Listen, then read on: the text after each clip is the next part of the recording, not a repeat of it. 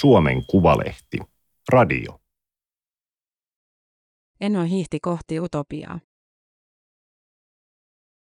Kotkan sahalla työskennellyt 24-vuotias Heikki Lappalainen loikkasi Neuvostoliittoon vuonna 1932. Sotien välillä rajan toisella puolella, eli arviolta 50 000 Suomen kansalaista. Kansallisarkisto ja SKS selvittävät suomalaisten kohtaloita Neuvostoliitossa. Toimittaja Topi Houni.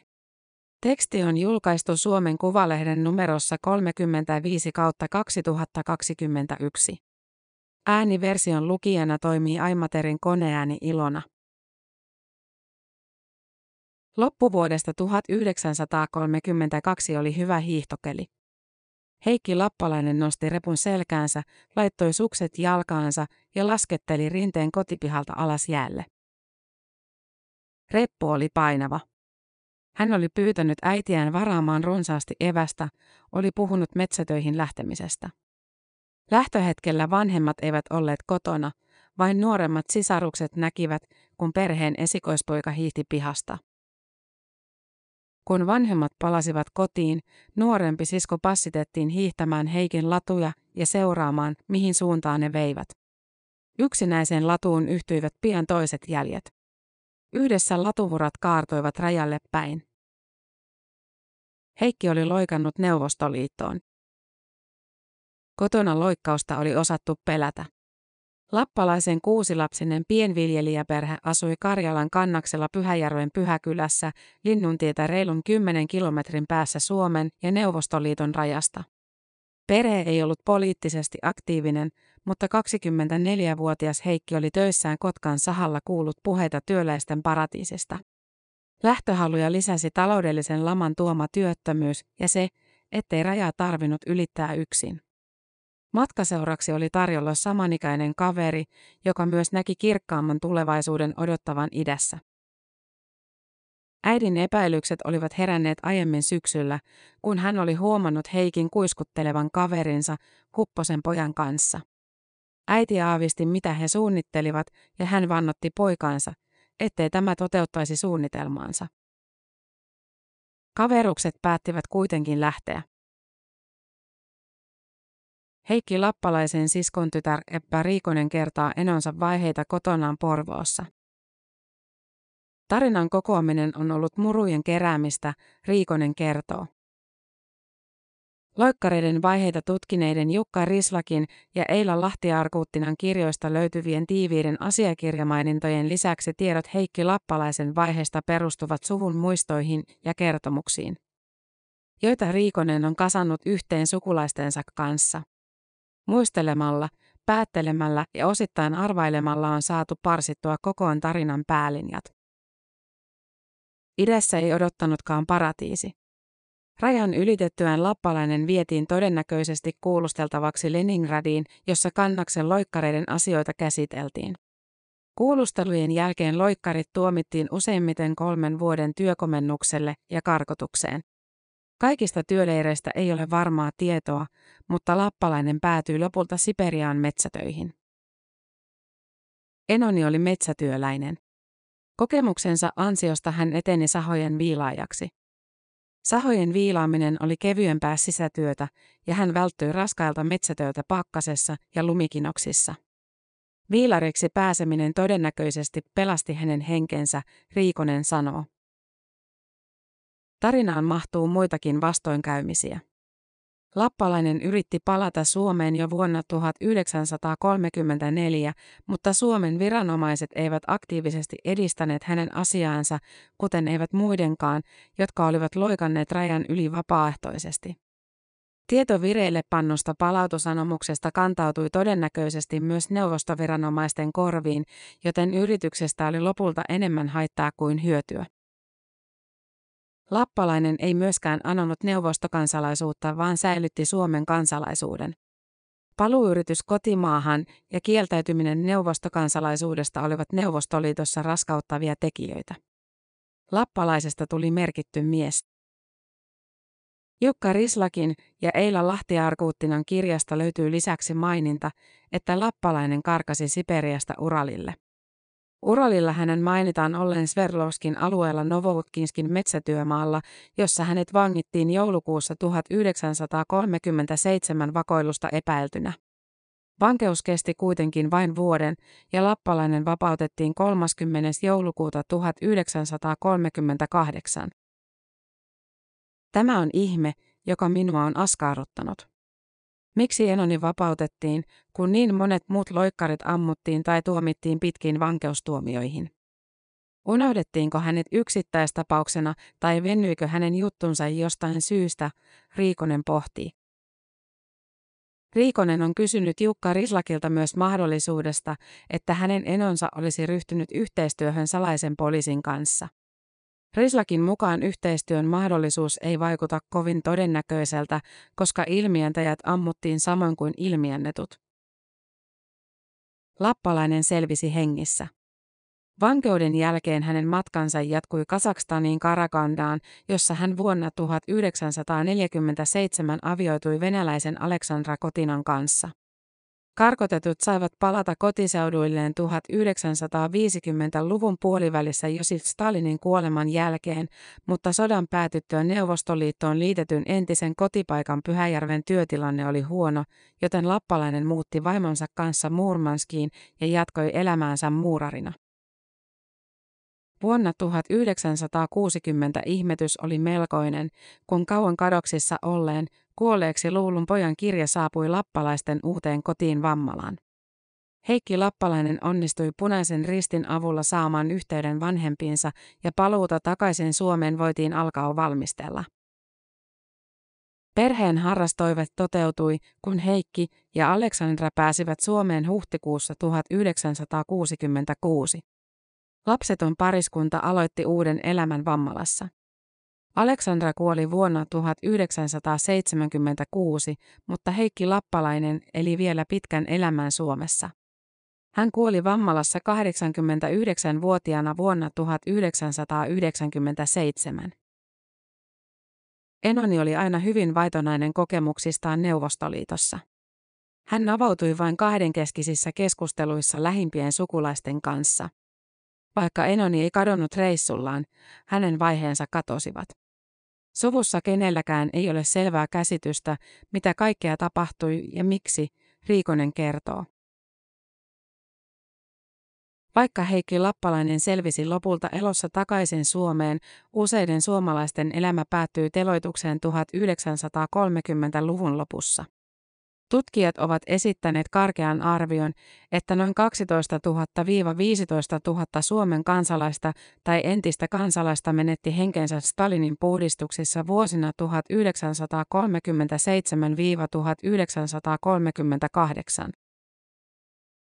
Stalinin suureksi terroriksi kutsutuissa vainoissa pidätettiin arvioiden mukaan 1,6 miljoonaa ihmistä, josta 700 000 tuomittiin ammuttaviksi. Keskimäärin 1500 teloitettiin päivässä. Vaikka suomalaisten osuus surmatuista oli merkittävä, tutkimus ja populaarikulttuuri ovat tarjonneet vasta osaselityksiä tapahtumista. Kokonaiskuva on vielä selvittämättä. Historian valkoisiin sivuihin viitaten toimittaja Unto Hämäläinen vetosi elokuussa 2019 Helsingin Sanomissa julkaistussa kirjoituksessaan suoraan presidentti Sauli Niinistöön ja silloisen pääministeri Antti Rinteen hallitukseen, että Suomen valtio teettäisi selvityksen siitä, mitä suomalaisille tapahtui maailmansotien välillä Neuvostoliitossa. Presidentti ja pääministeri vastasivat samana päivänä ja Niinistö ehdotti, että kansallisarkisto ryhtyisi selvittämään asiaa. Totta, historian tutkimuksessa on aukko, Niinistö kirjoitti. Suomalaiskohtaloiden selvittämistä oli ehdotettu jo 1990-luvun alussa Neuvostoliiton luhistuttua ja uudestaan 2000-luvun alussa. Kuitenkin vasta arvostetun toimittajan julkinen vetoomus näkyvällä paikalla herätti pienimuotoisen mediamylläkän. Ajankohta oli selvitykselle siinäkin mielessä otollinen, että kansallisarkiston toteuttama, paljon mediahuomiota herättänyt selvitys suomalaisten SS-miesten osallisuudesta juutalaisten ja siviilien surmaamiseen toisessa maailmansodassa julkaistiin alkuvuodesta 2019. Konkreettinen malli oli tuoreessa muistissa. Unto Hämäläisen vetoomus on edennyt konkreettiseksi tutkimustyöksi nopeassa tahdissa. Kansallisarkistossa käynnistyi syksyllä 2025-vuotinen tutkimushanke Suomalaiset Venäjällä 1917-1964, jota valtioneuvoston kanslia rahoittaa yli kahdella miljoonalla eurolla. Lisäksi suomalaisen kirjallisuuden seura, SKS, on kevästä 2020 lähtien kerännyt Stalinin vainoihin liittyviä muistitietoja, aineistoja ja haastatteluja suomalaisuhrien omaisilta. Hankkeet tekevät keskenään yhteistyötä. Hankkeemme ei keskity pelkästään 1930-luvun puhdistuksiin, vaan tavoitteenamme on ajallisesti ja temaattisesti laajemmin selvittää sitä, mitä suomalaisille tapahtui Neuvostoliitossa lokakuun vallankumouksen ja Nikita Hrustsovin valtakauden päättymisen välillä, kertoo Kansallisarkiston hankkeen johtaja, historiantutkija Aleksi Mainio. Tavoite on kunnianhimoinen, koska jo suomalaisuuden määrittely on monitulkintainen tehtävä. Suomalaisia ja suomensukuisia kansoja on asunut suurina ja pienempinä ryhminä eri puolilla Venäjää jo vuosisatojen ajan. Tuhansia suomalaisia asui ja työskenteli pääkaupunki Pietarissa ja pienempiä ryhmiä Siperiassa, Kuolan niemimaalla, Kaukasiassa Pakun öljykentillä ja Tyynemeren rannoilla utopiayhteisöissä. Lokakuun vallankumouksen jälkeen Neuvostoliittoon valui Suomen sisällissodan punapakolaisia, Amerikan suomalaisia ja Heikki Lappalaisen kaltaisia loikkareita. Koska mittakaava on valtava, työ on jaettu alueellisiin kokonaisuuksiin, joista eri tutkijat vastaavat.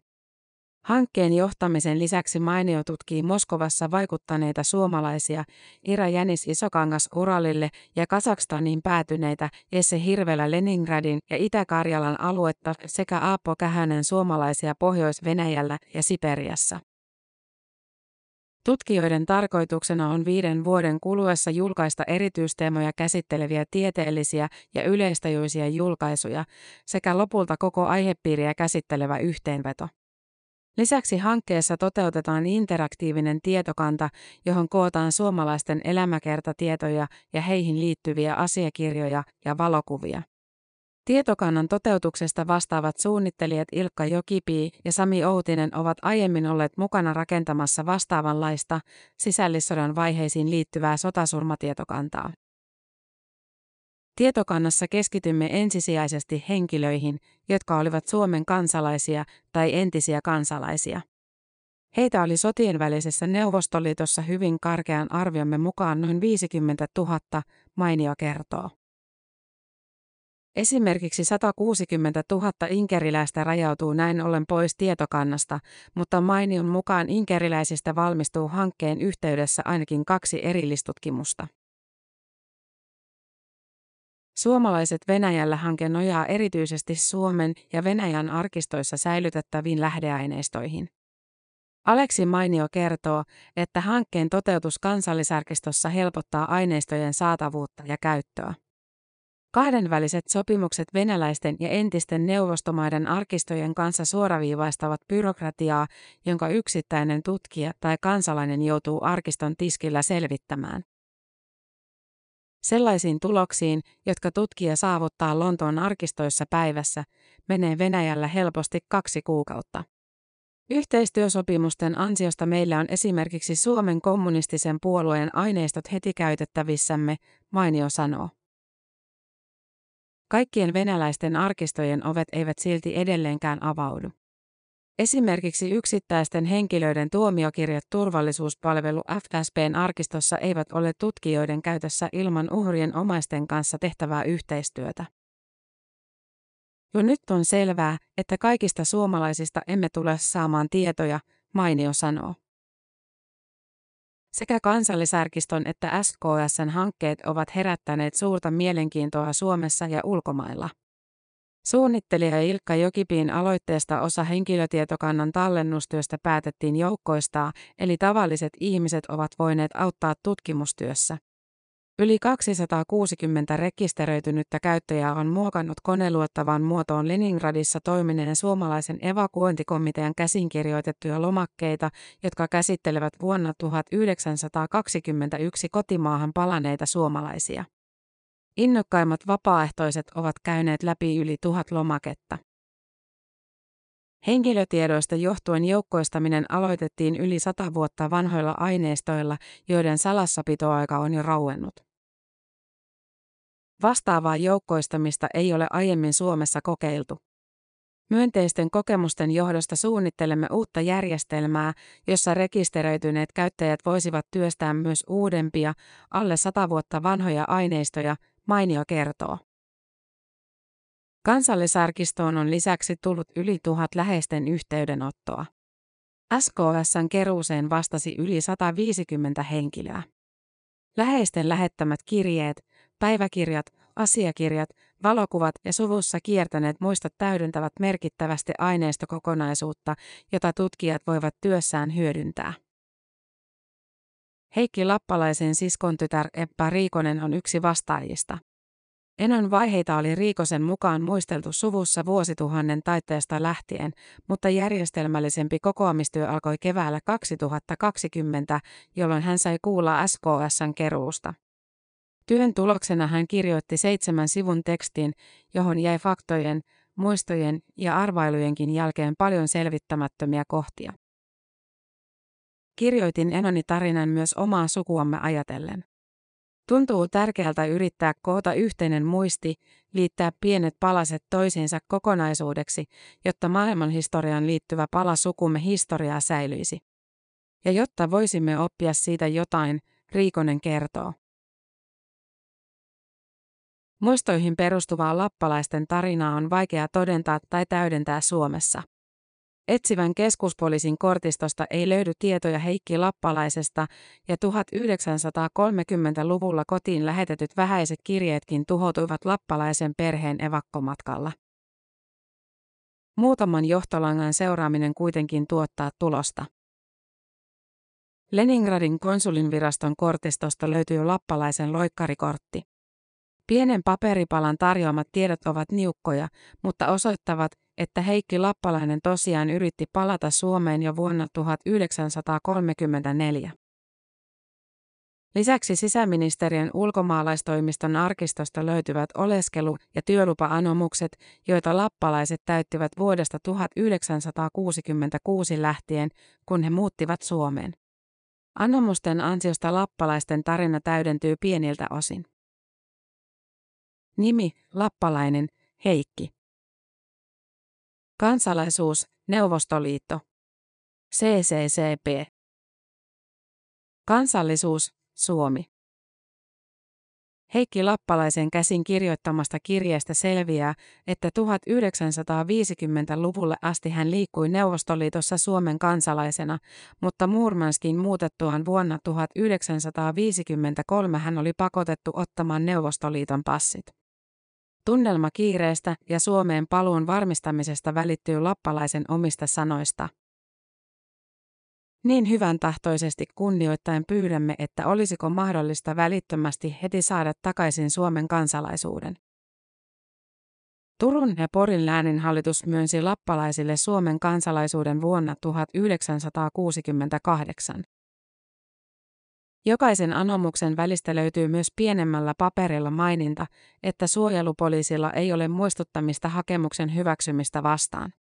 Lausuntopyynnöistä ja vastauksista löytyvät lähekkäiset päivämääräleimat kuitenkin viittaavat siihen, että Supo hoiti lappalaisten asiaa varsin nopeasti ja rutiininomaisesti. Lappalaisia ei siis välttämättä kuulusteltu tai edes puhuteltu heidän palattuaan Suomeen. Lopullinen varmuus Supon aineistoista paljastuu viiden vuoden kuluttua, kun lappalaisia mahdollisesti käsittelevien asiakirjojen 60 vuoden salassapitoaika raukeaa. Edelleen on epäselvää, mitä Heikki Lappalaiselle tapahtui 1930-luvun lopussa. Miksi hänet vangittiin ja miksi hänet vapautettiin vain vuoden vankeuden jälkeen? Ratkaisevat tiedonmurut löytyvät Venäjän arkistoista. Kirjoittaja Topi Houni on poliittisen historian tohtorikoulutettava Helsingin yliopistossa. Tämä oli Suomen Kuvalehden juttu, Enno hiihti kohti utopiaa. Ääniversion lukijana toimi Aimaterin koneääni Ilona.